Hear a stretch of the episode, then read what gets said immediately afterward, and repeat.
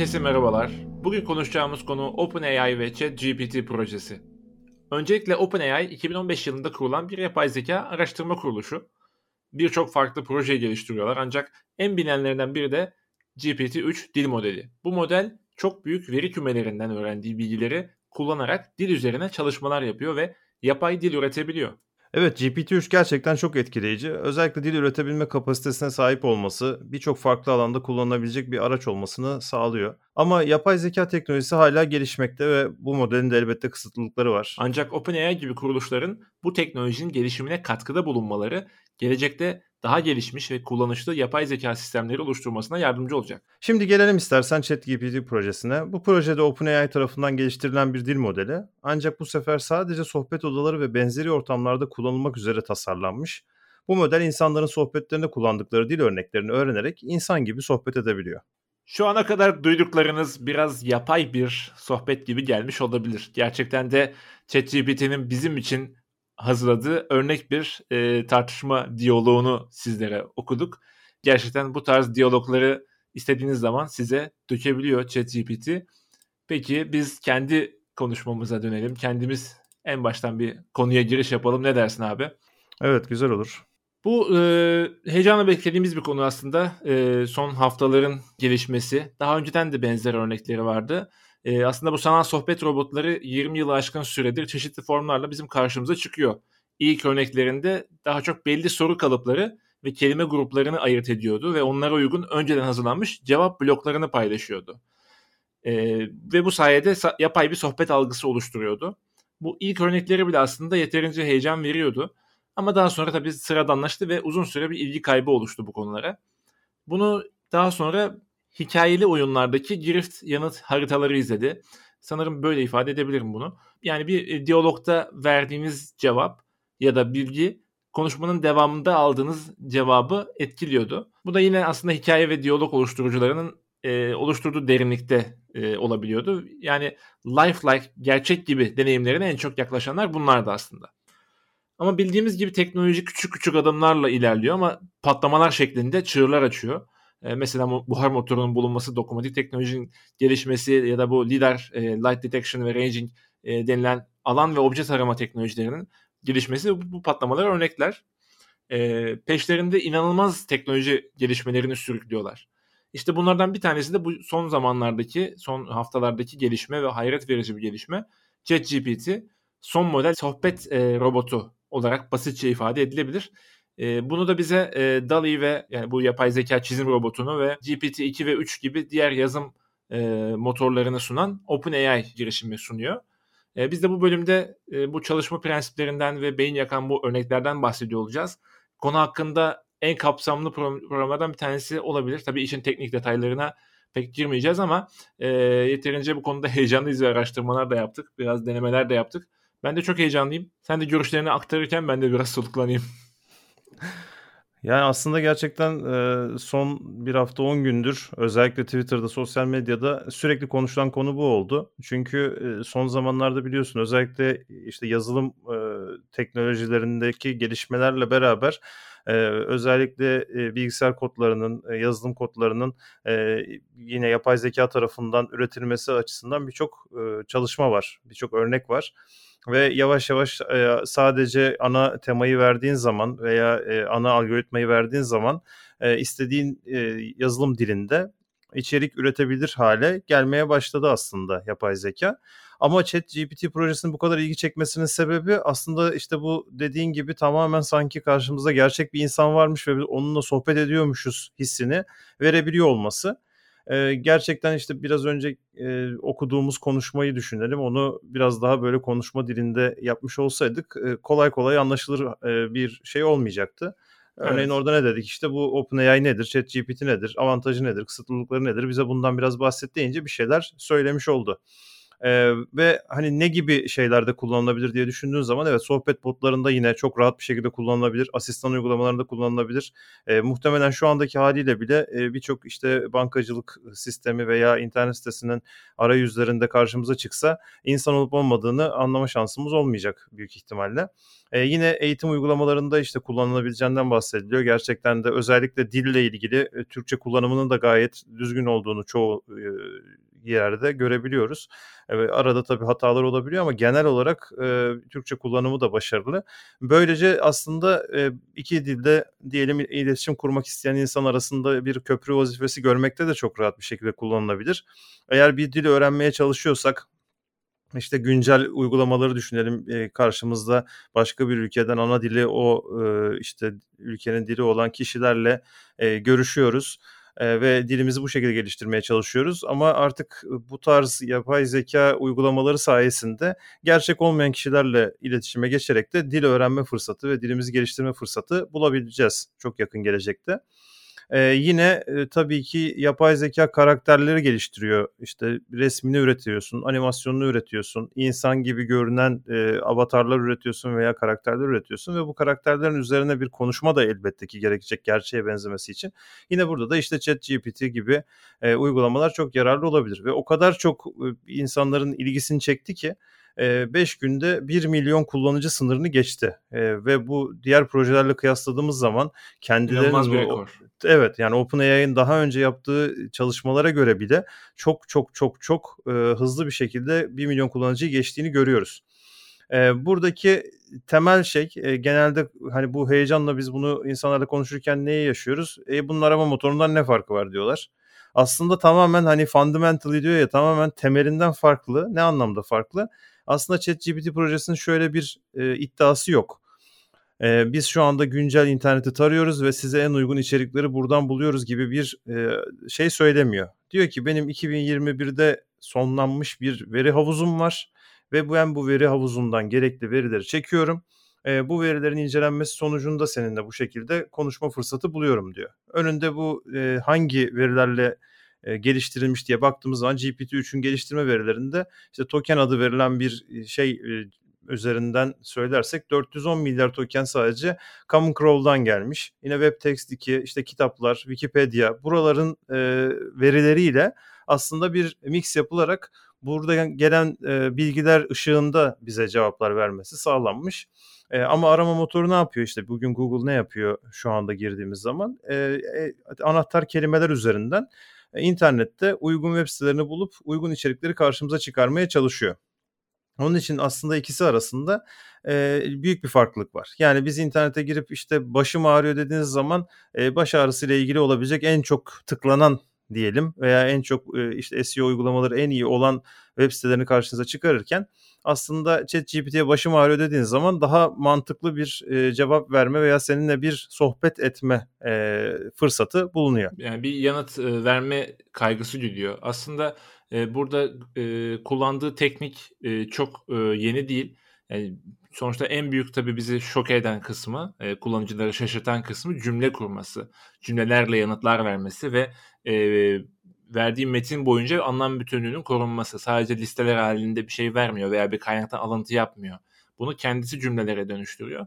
Aslında burada kullandığı teknolojinin benzeri bu bizim e, işte Google Translate gibi çeviri motorlarında kullanılıyordu. Neden? Çünkü e, girdi dilini yani İngilizce bir şey yazıyorsak o dili özümsüyor. Oradaki yapılara göre, anlamlara göre hani motomot kelime kelime tercüme etmiyor. Cümlenin anlamını anlıyor ve oradaki anlamı diğer dilde anlaşılabilir cümlelere çeviriyor ve işte bilimsel bir içerikse ona göre o kelimeyi çevirmeyi tercih ediyor.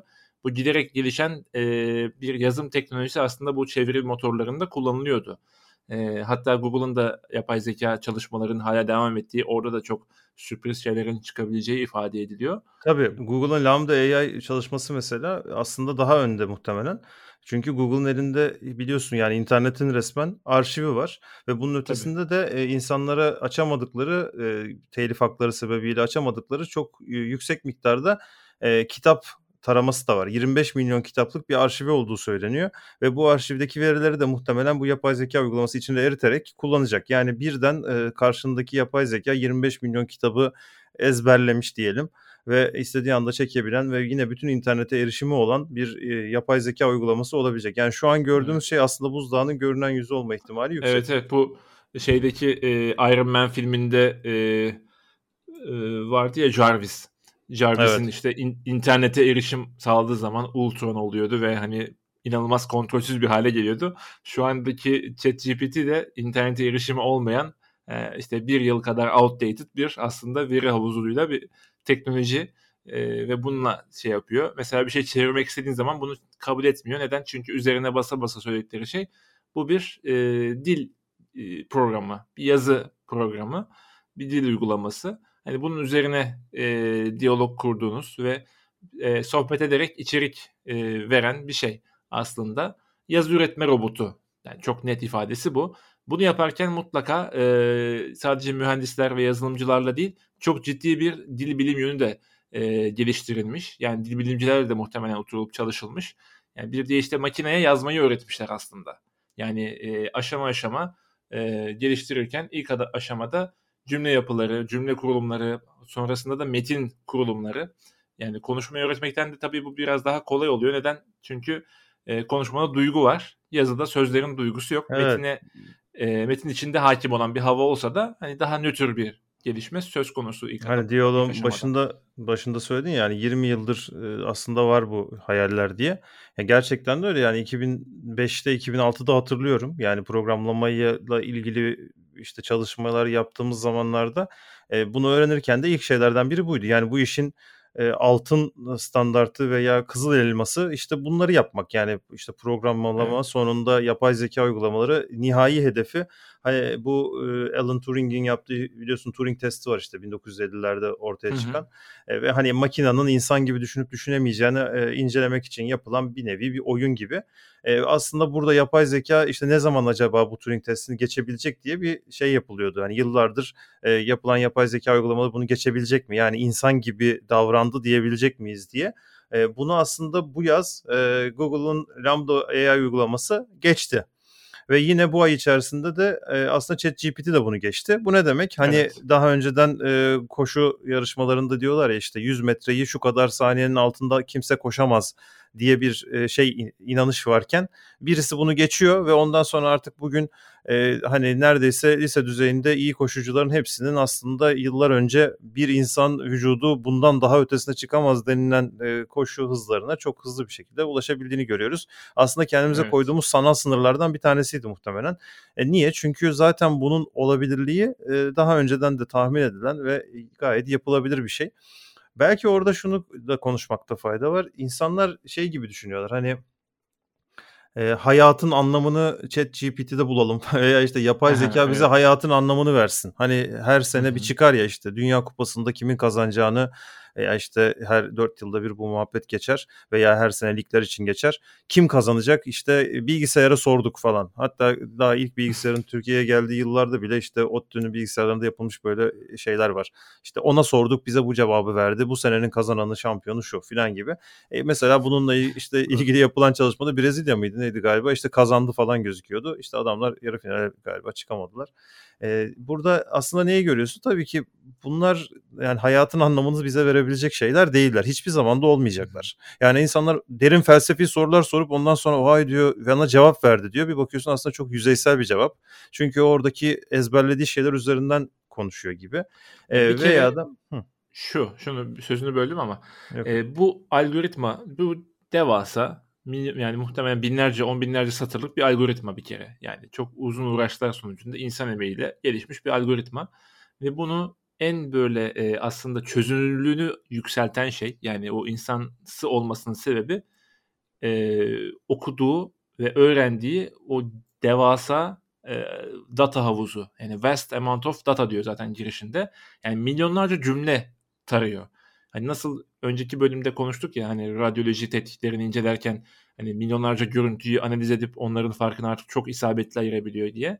Burada evet. da aynı cümle yapısına aynı anlama gelen cümleleri, aynı konudaki metinleri, onlarca yüzlerce metni inceliyor ve ona göre farklı versiyonlarını üretebilir hale geliyor. Yani onları e, karıştırabilir hale geliyor aslında. Yani içeriğini değerlendirme algoritması var. Ona uygun da cümle ve paragraf yapılarını oluşturabiliyor. Çok tabii ki e, verisi havuzu çok büyük olduğu için de e, olabildiğince başarılı oluyor ama her alanın kendi uzmanı tarafından değerlendirildiği zaman bahsettiğin gibi yüzeysel kalıyor. Mesela ben kendi branşımda işte göğüs cerrahisinde hacim azaltıcı cerrahilerle alakalı bir soru sordum mesela. Bana tıbbi bir cevap verdi. Karşılaştırma sordum. İşte cerrahiyle bronkoskopik tetkiklerin daha doğrusu yöntemleri karşılaştırmasını. Bildiğin işte e, orta düzey bir kitabi kılavuz bilgisi bana aktardı. E, işte bundan daha detaylı bir şeyi tabii biz kongrelerde duyuyoruz ama her bir veriye sahip olmadığı için son çalışmalarla alakalı veya son tartışmalarla alakalı bir şey sunamadı doğal olarak. Elbette bu hem e, algoritmanın e, analiz gücüne ve sahip olduğu veri havuzuna e, bağlı olarak verebileceği bir yanıt var. Şu an için bir yorum kabiliyeti yok yani bir çıkarım kabiliyeti yok. Onu söyleyebiliriz. Aslında bunu taklit ediyor. Yani varmış evet. gibi yapıyor. Evet yapıyor ama aslında yok. Yani sen bana e, git bir hikaye yaz dediğin zaman evet bir hikaye uyduruyor. Ama aslında o içindeki o nüansları olmuyor. Veya bana şu hikayeyi özetle dediğin zaman o hikayenin özetini çıkarıyor ama e, bir kısmı da Hı-hı. aslında bunların e, tamamen uyduruk olabiliyor. Evet, evet yani en şaşırtıcı kısmı gerçekten o beni de şaşırtan kısmı. Hani diğer konularda ben de çok hani tespit ettim o geliştirici ruhumla beraber işte hatta nasıl e, bunları tasarladığını şey yaparken işte hep mesela bir konuda bilgi almak istediğiniz zaman mutlaka konuya şöyle başlıyor. O konuyu bir açıklıyor giriş şeyle kısmıyla sonra onunla ondan bahseden bir gelişme cümlesi var. En sonunda özetleyici bir cümlesi var. Yani aslında size bir kompozisyon yazıyor. E, giriş, gelişme ve sonuçtan oluşan bir kompozisyon. Bu da öğretildiği yazım biçimini aslında ifade ediyor. Hikaye yazma kısmı biraz daha işin tabii e, o hani insanların büyülendiği kısım. Böyle yine aslında sahip olduğu veri havuzu buna bunu yine ona mümkün kılıyor. Yani milyonlarca hikaye, on binlerce masal kayıtlı olduğu için bunu üretebiliyor. Tabii mesela şey diyebiliyorsun işte bana şu anahtar kelimelerle bir sahne planla diyorsun. Atıyorum işte gül, güneş, yeşil bu anahtar kelimeler üzerinden bir şey tasarla diyorsun. Diyor ki bahçe olabilir diyor. Niye işte gül bahçesinde dolaşırken güneşli bir havada güllerin kokusu duyulur falan gibi böyle cümleler sana kuruyor. Ama evet, evet, e, çok insansı geliyor bu insan. Evet, evet ama işte e, temelde dediğin gibi e, asıl yani ne verirsek onu alabileceğimiz için e, bilimsel olarak elimizde biz bilimde ne diyoruz? Sürekli yapılan çalışmaların üst üste birleşmesiyle oluşan bir şey sonuçta veya işte bir kitabı e, belli bölümlerini yapay zeka özetleyebilir mi? Özetleyebilir. Mesela bilimsel çalışmaları bir bilim insanından çok daha başarılı şekilde hatırlayabilir diyeyim, bunu tekrarlayabilir. Mesela şey denemişler. Akut MI yönetimini yapabiliyor mu? Yani akut kalp krizi yönetimini acaba bilgisayar yapabiliyor mu? Ya daha doğrusu ChatGPT uygulaması yapabiliyor mu diye. Evet başarılı şekilde yapabilmiş. Ama tabii ki burada e, asıl zaten nüans şu. Hani uzmanlık dediğimiz işin kısmı var ya. Yani bir kardiyoloğun yerini mi alacak? Hayır o kitabi bilgi olarak evet hepsini sıralayacak ama sen de ben de mesleğimizden biliyoruz. Diğer meslek erbapları da mutlaka e, bunu kendi branşları açısından, kendi alanları açısından takdir edeceklerdir. E, hayatta her zaman siyah ve beyaz çizgiler yok. Yani evet siz kitabi olarak bunun böyle bir durumda şu yapılır diye bir cümle okuyabilirsiniz veya bunu böyle bilebilirsiniz ama her zaman işte hastalık yoktur hasta vardır bizim mesleğimizde veya başka mesleklerde de mutlaka o anın durumuna göre değişebilecek bazı nüanslar oluyor. İşte bunu yerine getirmesi çok zor. Ancak bir istatistik verebilir, bir konuda karar verebilir ama bu kararları verirken her zaman yine bir insan dokunuşuna, o ince dokunuşa ihtiyaç duyacak. Ama şu anda mesela işte ben TUS klinik sorularını denedim. Gerçekten doğru cevaplıyor. İşte USMLE Step 2 sınav sorularını denemişler. Bunları da doğru şekilde cevapladığını görmüşler. Özellikle mesela taburculuk tavsiyeleri verirken hastalara hani atlayabileceğimiz noktalar olabiliyor ya. Bununla ilgili hadi bana taburculuk tavsiyeleri yaz dediğin zaman bunu başarılı şekilde yazabildiğini görmüşler. Bizim şeyimiz açısından, mesleğimiz açısından bunlar tabii ki kullanılabilir, bize destek olarak kullanabileceğimiz şeyler. Amerika'da özellikle sigorta sistemiyle ilgili ciddi sıkıntılar olduğu için bir hastaya işte ekokardiyografi istiyorlar veya bir ultrason istiyorlar. Firmalar bunu karşılamayabiliyor. Sigorta şirketine gerek var diyebiliyor ben hastama şöyle şöyle bir şey yaptırmak istiyorum. Şu hastalığı var. Bana bununla ilgili bir mektup yazar mısın deyince mesela mektubu yazdırabilmişler. Aslında burada e, Adem İlter'in e, sevgili dostumuz Adem İlter'in söylediği bir söz vardı. Yani yakında çırak eğitmek yerine e, yapay zekayı eğiteceğiz. Herkesin kendi yetiştirdiği bir kişisel asistanı olacak. Onun yerine karar alıp maillerine cevap verecek. Genel haftalık raporlar hazırlayacak vesaire diye. Gerçekten e, geleceği nokta bu. Yani senin Kesinlikle. yanında bir asistanın olacak ve bu asistanın aslında e, mesela atıyorum biz bir podcast bölümü hazırlayacaksak öncesinde bize bununla ilgili e, makaleleri çıkaracak. Çeşitli özetler yapacak. Bunu bize e, önümüze dökecek. Ama nasıl bugün işte sadece bir kitabın bile ne diyoruz? İşte Türkçe tercümesini kimin yaptığına mesela dikkat ediyoruz değil mi? Yani bunu çevirmeni kim evet. acaba diye bakıyoruz. E çünkü oradaki o insan dokunuşunu arıyoruz ve onun o anlamlandırmasını arıyoruz Yorum aslında becerisini kesinlikle. Evet, aynen öyle. Onu arıyoruz. E, veya yine aynı şekilde her alanda atıyorum bir podcast dinleyeceksen de aynı konuyu bin kişi anlatmıştır atıyorum. İşte piramitlerin nasıl inşa edildiği konusunu e, belki 10 bin kişi bugüne kadar belgeselini yapmıştır, anlatmıştır. Ama onların arasında senin hoşuna gidecek ve dinlemek isteyeceğin bir tane iki tanesi çıkıyor. Niye? Aslında hep o anlatış tarzı, e, verdiği bilgiler, bunu sunuş şekli bunlar her zaman e, önemli olmaya devam edecek. Ama temelde kaba iş dediğimiz işin e, hani bir anlamda işçilik kısmını artık tamamen e, bilgisayarının yapabilmesinin e, yolunun iyice açıldığını bize gösteriyor. Aynen öyle. İşte buna e, bir ses e, şeyde paketi de eklenirse yaması ondan sonra herkesin bir kişisel Jarvis'i oluverir. Öyle. Kesinlikle. Jarvis bugün şu ameliyat var veya işte şöyle bir hasta geldi veya bugün projemizde şu aşamadayız. Lütfen bütün ekip arkadaşlarına şu maili geç. Bu tarz e, asistanlar ve asistanlaşma e, yani yardım alma noktasında büyük bir e, yer alacak gibi gözüküyor o noktaya gerçekten geldik. Kesinlikle. Yani en temel hatalardan bir tanesi yapılmaması gereken şey ama şu anda da tabii birçok insana ulaştığı için ve belki de hiç yapay zeka ile ilgili bir çalışması daha önce olmayan kitlelere de ulaştığı için hemen ilk sorulacak şeyler o ta bilgisayarın ilk çıktığı yıllarda sorulan sorular gibi. Yani şunun kazananı kim olacak, hayatın anlamı nedir? E, yani aslında şu, o tarz sorularda tamamen her konuda yorumu olan televizyon yorumcusu gibi e, bir modda. Yani çok konuşuyor ama bazen içi boş şekilde konuşabiliyor. Anlamlı gibi geliyor dinlediğiniz zaman. Ama yüzeysel ve ruhsuz yorumları oluyor. Hani e, Good Will Hunting'de meşhur bir sahne vardır işte oradaki psikiyatristle Will Hunting arasında geçen. Will Hunting işte kitaplarını çok zeki bir çocuk ve okuduğu kütüphanelerden edindiği bilgilerle psikiyatrist orada bozuyor filan. Sonraki gün oturup konuşurlarken diyor ki yani ben diyor dün gece boyunca düşündüm sonra da diyor ne olduğunu anladım senin rahat rahat uyudum falan diyor. Ne deyince sen diyor sadece çocuksun diyor ne konuştuğunu bile bilmiyorsun diyor. Ben diyor sana diyor işte sanatı sorsam diyor okuduğun kitaplarda ne varsa onu anlatacaksın bana diyor. Yani bir sanatçının işte yaptığı çalışmaları, politik etkilerini, işte çalışmalarını diyor sıralayacaksın diyor. E bunları diyor çünkü kitaplardan öğrenebiliyorsun diyor. Hani aslında neyi öğreniyorsun? E, o sanatçıyla ilgili atıyorum İbrahim Sarbay'ın görüşlerini öğrenmiş oluyorsun. Yoksa Doğru. o sanatçının gerçek şeyini öğrenmiyorsun. Hani vardır ya e, işte şiirde geçiyor işte kırmızı bir e, elbise diye bir cümle geçiyor veya bir hikayede. Hani belki o anda yazarın aklına gelen şey olduğu için yazmış ama hemen oradan bir yorum çıkarma vardır ya. Evet işte yazar burada kırmızı bir elbise söylemiş çünkü burada işte o sıcaklığı vermek istemiş falan filan diye. Bunun gibi aslında yani benim o konudaki yorumlarımı veya işte X şahsının o konudaki yorumlarını e, tamamen öğrenmiş bir yapay zeka bunun üzerinden cevap veriyor oluyor. Yani işte Shakespeare'den bahsedince onun cümlelerini söyleyebiliyor ve onun cümlelerine benzer şekilde cümleler kurmaya çalışıyor olabilir. Ama bu hiçbir zaman o tam insan dokunuşuna erişme şansı olan bir şey değil. Çünkü o tecrübeleri yaşama fırsatı olan, o deneyimleri yaşama fırsatı olan bir e, uygulama değil. Her zaman tamamen mantık çerçevesinde bakma fırsatı var. İnsan gibi o duygusal tarafı olmadığı için e, bu konudaki kötü deneyimlerinin sonucunu kaydetme şansı ve bunun üzerinden bir şey edinme şansı olmadığı için öğrenebilen, o anlamda öğrenebilen diyeyim e, bir uygulama değil. Öyle olduğu için de Doğru. o tarz bir şeyi bunda aramak çok yanlış zaten.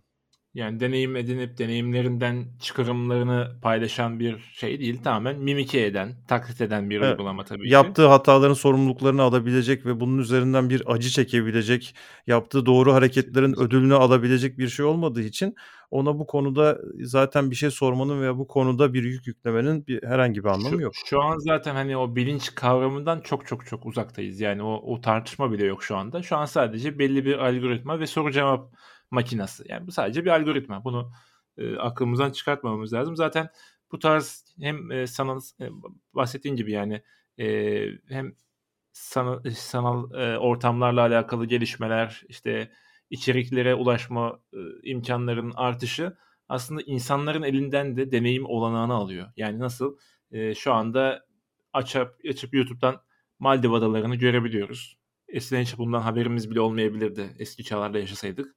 Şu anda her şeyle alakalı bilgimiz olabilir ama onları deneyimlemiş olmuyoruz. En büyük fark bu aslında. Bu konuda da işte yani bu e, yazım robotu birçok şeyi taklit edebiliyor ama bunları deneyimlemiş birisinin e, sentezleri değil. Tamamen kendi veri havuzundaki çeşitlendirme becerisi. Yani bunun olayı bu. Bu da bize daha böyle e, özgün içerik ürettiğini düşündürüyor. O da onu insan sıkılıyor gibi bir şey. Kesinlikle. Yani aslında önümüzdeki dönem için e, muhtemelen her meslek erbabının e, öyle bir tweet paylaşmıştım. Yani bütün profesyonellerin tam olarak şu anda elinde ne varsa bırakıp bugün ve yarın yapay zeka benim alanımda neleri değiştirecek ve ben bundan nasıl yararlanabilirim? Yani bu konuda nasıl öne çıkabilirim diye araştırması lazım diye yazmıştım. Gerçekten de buna yürekten inanıyorum.